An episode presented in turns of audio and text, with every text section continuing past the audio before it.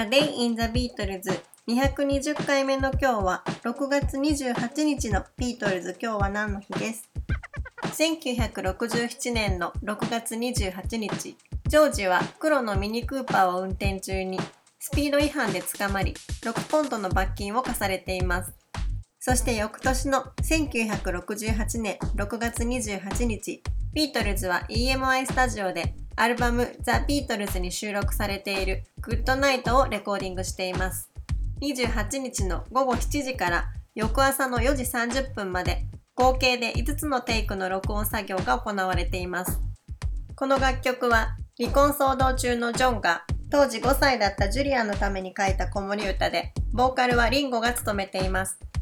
この日のレコーディングでは、ジョンがピアノを弾き、ジョージがシェーカーでタイムキープをしていて、その音源はアンソロジー3の中で聞くことができます。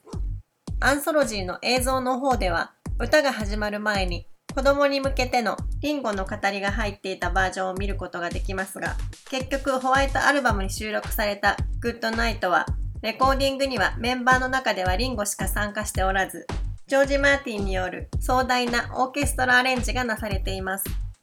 この派手なサウンドはジョンがジョージ・マーティンに依頼したものらしく、マーティンは26人によるオーケストラを指揮し、さらに8つのコーラスも加えています。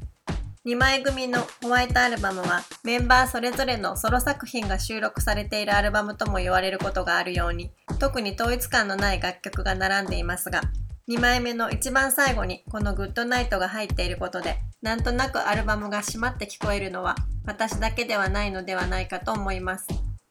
A Day in the Beatles 220回目おしまいです。